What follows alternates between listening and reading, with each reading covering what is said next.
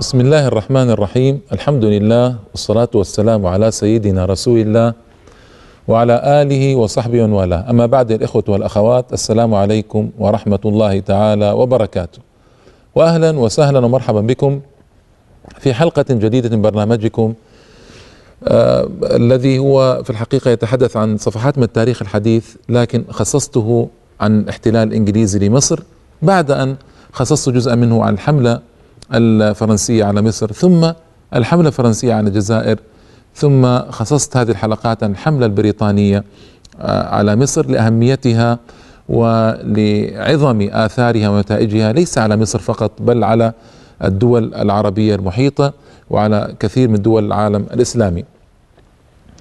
وقد ذكرت لكم في الحلقة الماضية أن أحمد عرابي الضابط استطاع أن يصل إلى مركز مرموق في بين إخوانه الضباط لقوة شخصيته ولعظم تأثيره وبلاغته وفصاحته وبدأ يطالب بالحقوق. المطالبة اتخذت اوجها متعددة. الوجه الأول كان يطالب بترقية ونظام واحد للترقية. ليس هناك فرق بين ضباط الشركس والضباط الأتراك والضباط المصريين. المهم ف سجن أخذ وسجن عقد له محاكمة وسجن هو ورفيقاه. وتحرك الجيش لأول مرة في تاريخ مصر ليخرج الضباط الثلاثة من السجن. فشعر عرابي بشيء من القوة الكبيرة بين يديه. الخديو ماذا يصنع؟ في مجلس الوزراء تحدثوا وتناقشوا فكان هناك وزير الأوقاف اسمه محمود سامي البارودي. محمود سامي البارودي رجل نشأته نشأة أدبية كان شاعرا مجيدا مفلقا وكان أيضا خريج لمدرسة عسكرية. فجمع بين هذا وذاك. محمود سامي البارودي كان أول الشعراء المجيدين المتميزين في العصر الحديث. يعني عرفنا أن الأدب المصري والعربي عموما انحط كثيرا في القرون المتأخرة. فجاء محمود سامي البارودي ليكون أول شاعر عظيم قوي. آه يعني شعره مثل شعر الأقدمين في بلاغة ورصانة وجزالة وقوة في الألفاظ والمعاني وإلى آخره فبهر الناس بشعره. وتعلم على يديه بعد ذلك شوقي وحافظ و وكان يغشيانه في مجلسه بعد الثورة وبعد ما عاد من سريلانكا من النفي. سأتي على ذلك إن شاء الله تعالى. محمود سامي البارودي كان وزير الأوقاف. فطلب الخديوي من الوزراء أن يتكلموا فتكلم محمود سامي بارودي وأشار على الخديو بوجوب تهدئة الأوضاع ولف المسألة وإنهاء القضية. فأقال الخديو أقال عثمان رفقي باشا وزير الحربية السابق الذي كان يقوم على التفرقة بين الضباط وزرع بذور الفتنة وعهد إلى محمود سامي البارودي بوزارة الحربية كان سمى الجهادية مع كونه وزيرا للأوقاف. فيعني هذه عجيبة. فصار محمود سامي بارودي الشاعر الأديب صار وزيرا للحرب وللجهاد. آه طبعا هنا أيضا نصر آخر لعرابي لماذا؟ لأن محمود سامي البارودي من المقربين للضباط هؤلاء وأيضا اشترك معهم بعد ذلك في الحزب الوطني اشترك معهم في كل مراحل الثورة ونفي معهم بعد ذلك خارج البلاد. في الحوادث التي ستأتي إن شاء الله تعالى.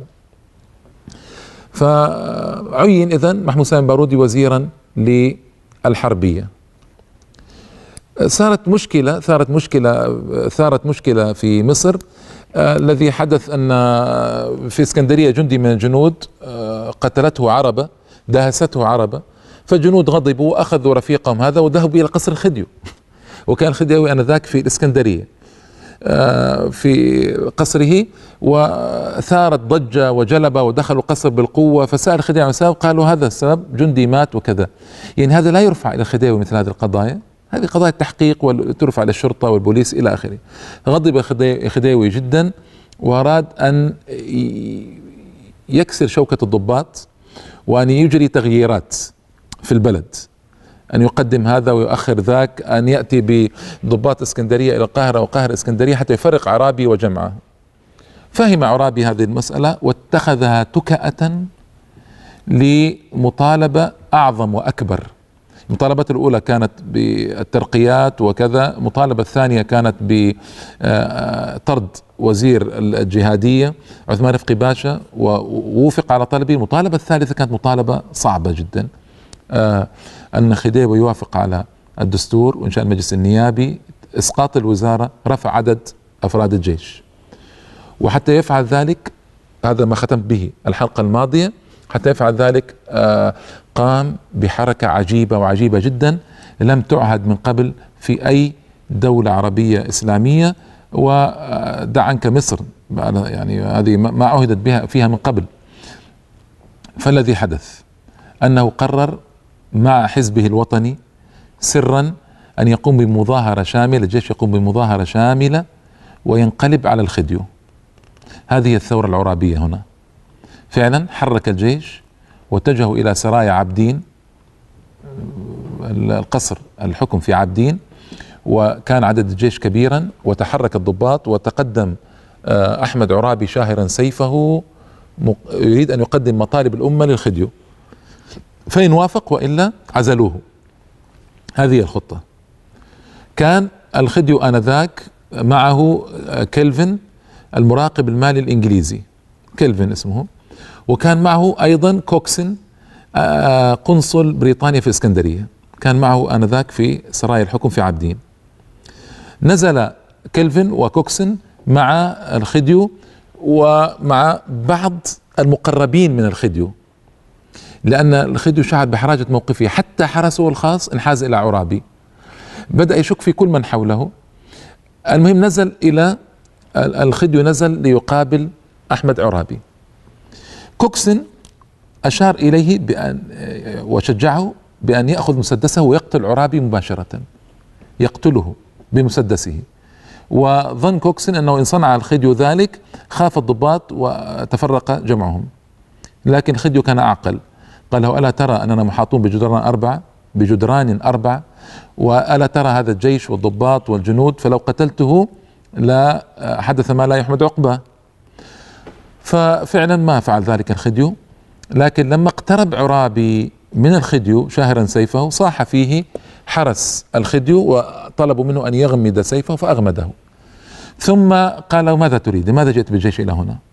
قال أنا عندي مطالب وعدد عليه المطالب الدستور المجلس النيابي المستقل الوزارة المستقلة رفع عدد الجيش. قال أنتم إيش؟ أنتم عبيد إحساناتنا. هذه الأرض أنا ورثت عن آبائي وأجدادي. انظروا للحاكم المتغطرس. عندما يتحدث بلغة المتجبر المتغطرس المتكبر ولا يلتفت للاخطار الموجودة.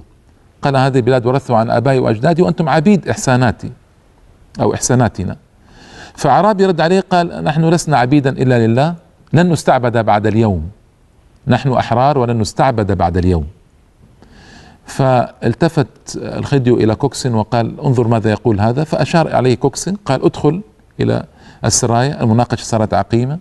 ما يمكن بعد ذلك تحدث مناقشة هادئة. ادخل إلى السرايا إلى القصر وأنا سأتحدث نيابة عنك. للإخوة طبعا والأخوات لهم أن يتعجبوا.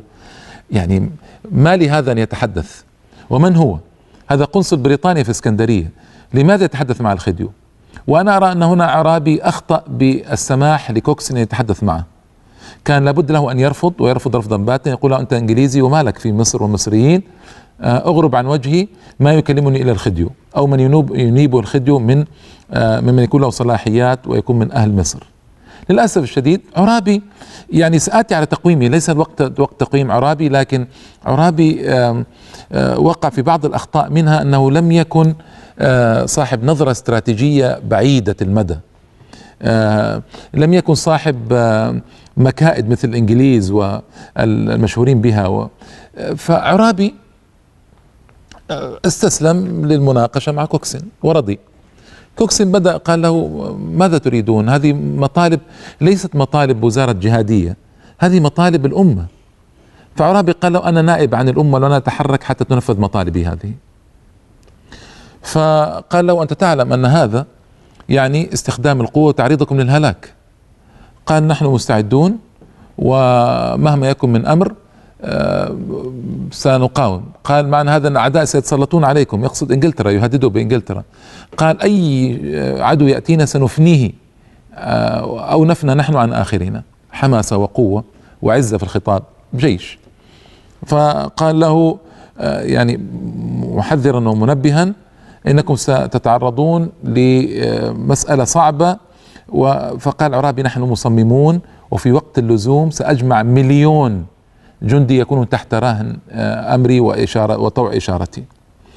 عرابي كان في عرابيين عموما كان فيهم شيء من التجاوز و سماها بعض المؤرخين بالغرور. أنا ما أسميه الغرور لكن أسميه التجاوز في التقدير. فإن عرابي لا يستطيع أن يجمع مليونا. وثبت اثبت الأحداث أنه لن يستطيع ولا يستطيع. سآتي بالأحداث إن شاء الله تعالى. هنا آه، كوكسن طلب أن يتفاهم مع الخديوي دخل وجد الخديوي مجتمع مع بعض وزرائه يتفاوضون فقرر الخديو ومع كوكسن ومع مجموعة آه، المراقبين الأوروبيين أن يستجيب للمطلب الأول وهو عزل رياض باشا وإسقاط الوزارة وتأليف وزارة جديدة. رأى أن يستجيب أرى أن يستجيب لهذا الطلب. ولكن المطلبان الآخران ماذا عنهما؟ هذا سآتي عليه بعد الفاصل. إن شاء الله تعالى فابقوا معنا.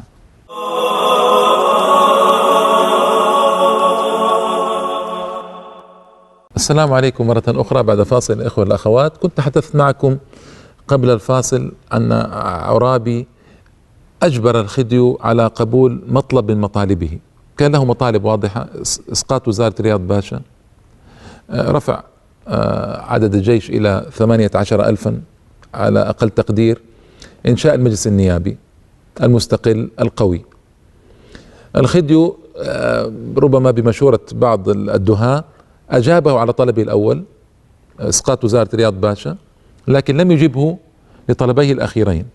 قال أما رفع الجيش عدد الجيش و المجلس النيابي سأستشير السلطان في ذلك. أي العثماني. فقبل عرابي على أنه لما جاء قال لن أتحرك حتى تنفذ مطالبي هذه. وكان يمكن لو ألا يتحرك حتى تنفذ مطالبه لأن القوة من ورائه والجيش ما زال محاصرا السراي في عبدين وكان ممكن أصلا يقوم بانقلاب على الخديوي وتعيين من شاء غير الخديوي وكان يملك هذا. لكن الهيبة التي كانت موجودة للحكم وللدولة العثمانية والخدي ربما منعته.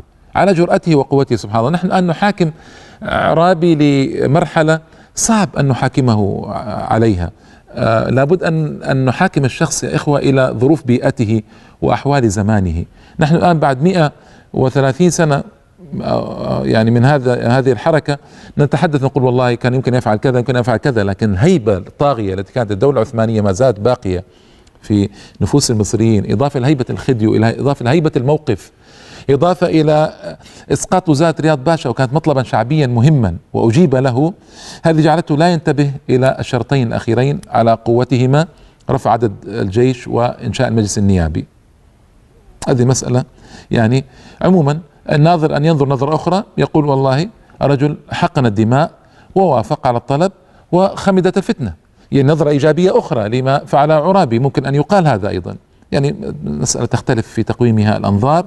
المتحمسون يقولون لا كانت هذه فرصة ممكن آه، آه، كبيرة جدا يتخلص من الخديو الضعيف ومن السيطرة الإنجليزية والفرنسية عليه وأن يعلن حكما آخر من نوع آخر خاصة أن عرابي كان ينادي في مجالسه الخاصة بوجوب التخلص من أسرة محمد علي كلها. وسيأتي الحديث عن هذا بعد ذلك في تقويم الحركة العرابية إن شاء الله تعالى. هذا الذي ما جرى لأمر قدره الله تبارك وتعالى.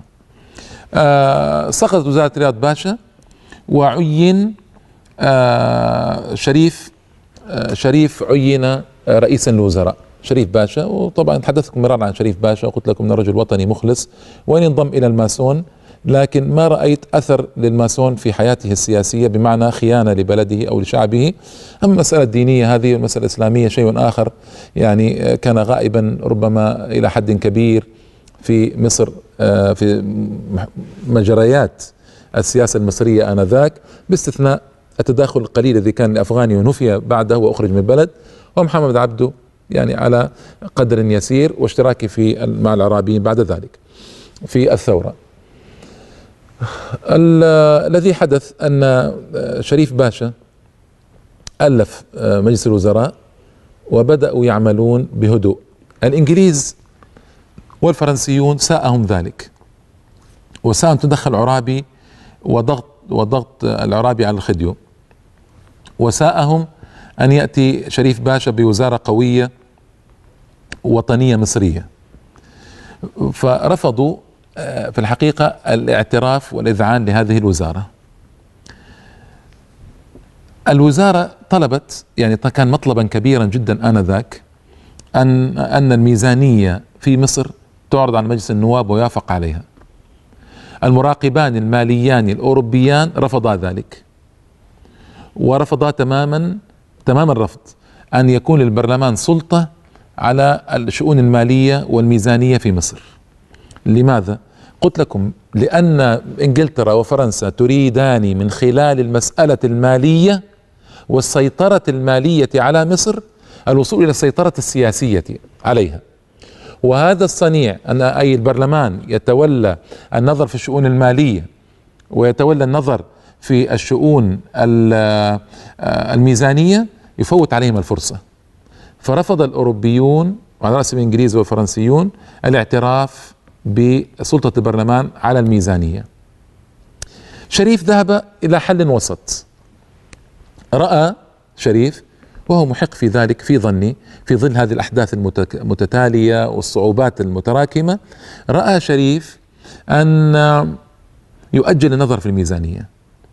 مجلس الوزراء يؤجل النظر في الميزانية ومناقشة البرلمان لها حتى تهدأ الأمور. الوزراء العرابيون وعرابي والمجموعة هذه المتحكمة كانت آه، يعني في مجريات الأحداث صارت متحكمة رفضوا ذلك رفضا باتا. وأصروا على مناقشة الميزانية صار إذن قضية خطيرة. صارت بين الأوروبيين والمصريين وشريف والعرابيين من جهة والعرابيين والأوروبيين من جهة أخرى. وصلت الأمور لحل لنفق مظلم ما ملك معه شريف إلا أن يقدم استقالته للخديوي. أمر انتهى ولا يمكن أن يصلوا إلى حل.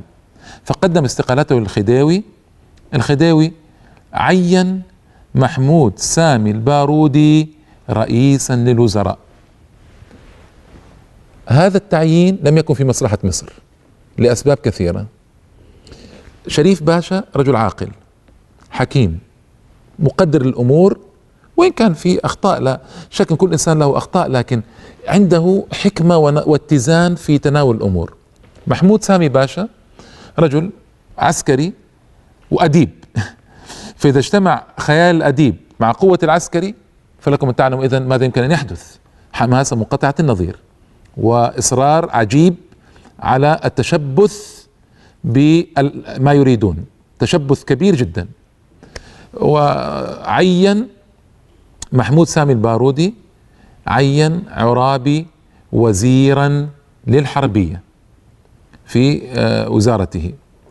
فصار عرابي في الحقيقة هو الآمر الناهي في الوزارة. صارت له الكلمة الأولى. اولا لأن محمود سامي البارودي آه، مقرب للعرابيين ووزير حربية الجهادية والبحرية في أي حكومة مصرية آنذاك كان له اليد الطولة وكان أعظم وزير موجود و يعني بطبيعة الحال انه يكون له سيطرة. ومحمود سامي البارودي كان يخشى كل الخشيه من إغضاب عرابي مجموعة متصاحبة متصادقة ما يريد أن يغضبها. فكان يستجيب لمطالب عرابي وإصرار عرابي على أن يكون البرلمان النظر في الميزانية وكذا.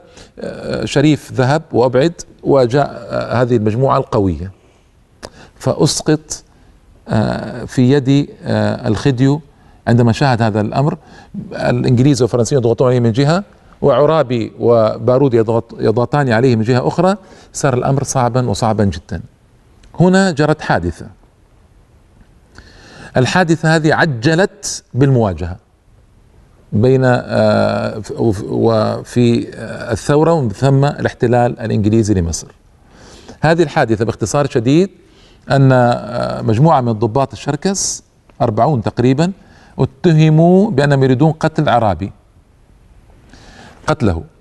فعقد عرابي وزير حربية. عقد لهم مجلسا حربيا أصدر عليهم أحكاما. آه النفي والتجريد من جميع الرتب والنياشين الحربية. رفع الأمر للخديوي للتصديق عليه. الخديوي رفض. رأى أن هذا الحكم حكم قاس بغض النظر. يعني بعض الناس يقولون يعني اتهموا ظلما هؤلاء الشركس. وبعض الناس يقولون لا هي مؤامرة حقيقية لتأزيم الأوضاع والذي آه، دفع لهذه المؤامرة هم الإنجليز لمآرب في أنفسهم. الله أعلم بما جرى. يعني كأنه ليس هنالك كأنه ليس هنالك قول فصل في هذه المسألة. على أي حال خديوي رأى أن هذه الأحكام قاسية وقاسية جدا. أراد أن يخففها؟ بأن يكون فقط النفي بدون التجريد من الرتب. عرابي رفض رفضا باتا والبارودي رفض رفضا باتا والوزارة رفضت رفضا باتا. كان يمكن عندي والله أعلم كحل وسط أن يقبل البارودي وعرابي وكذا أن أنهم يقبلون هذا الحل الوسط يخرج هؤلاء الضباط ينفون إلى الخارج وقضية التجريد من الرتب هذه قضية هامشية جدا. لا تستدعي كل هذه المشكلة. لكن أصر الوزراء آه، وأصر العرابيون وأصر الخديوي. الخديوي كان مدفوعا أيضا في إصراره على الرفض بالإنجليز والفرنسيين والأوروبيين عموما الذين نصحوه نصحوه ألا يصدق على الأحكام. في هذا تقوية لسلطة العرابيين وكذا. وفي الوقت نفسه العرابيون أصروا على تنفيذ الحكم. هنا حصلت مشكلة مشكلة كبيرة. وتنذر بالخطر المستطير لأن هذا منفذ كبير للأوروبيين للتدخل. آه، دعا العرابيون مجلس النواب للانعقاد. والنظر في أمر الخديوي وشأنه وتسريع إجراءات عزله. إذا انقلاب على الخديو. المجلس النواب نظر في المسألة برمتها وجد أن الأمر يعني تافه لا يستحق هذه الضجة كلها ولا يستحق أصلا انعقاد من أجل قضية نياشين ورتب وكذا. ممكن تحل المسألة بأخف من هذا لكن المسألة كانت مبيتة يبدو وأصروا على هذا. مجلس النواب رفض أن يستجيب لمطالب العرابيين والسبب أنه آه، قال أن الذي يأمرنا بالاجتماع يدعو يعني الاجتماع هو الخديو. فلما لم يدعو الخديو إلى الاجتماع هذا الاجتماع ليس بقانوني ليس بنظامي. فإذا كل القرارات تخرج منه قرارات باطلة. طبعا عرابي ثار وهدد من لم يستجب له أو يكون معه تهديدا كبيرا. وحصل تجاوزات يعني بعض الأميريلات يعني أركان الجيش قاموا بالسيف على الموجودين ويعني واحد من الضباط قام بالسيف على الموجودين وهددهم فلم يستجب لم لم يستجب مجلس النواب له وصار هنالك مشكلة كبيرة دستورية في البلد. وصار هنالك تأزم كبير وبدأ بعض الأوروبيين يظهر التخوف على المصالح الأوروبية كالعادة هذه المعزوفة سئمناها وأن مصالح الأوروبيين في خطر وأن بدأت يعني نذر التدخل الأجنبي تظهر ها هنا. فماذا حدث بعد ذلك؟ وكيف حل الأمر؟ وكيف آه، سارت القضية؟ هذا الذي سآتي عليه في الحلقة القادمة إن شاء الله. آه، والسلام عليكم يا الإخوة ورحمة الله تعالى وبركاته.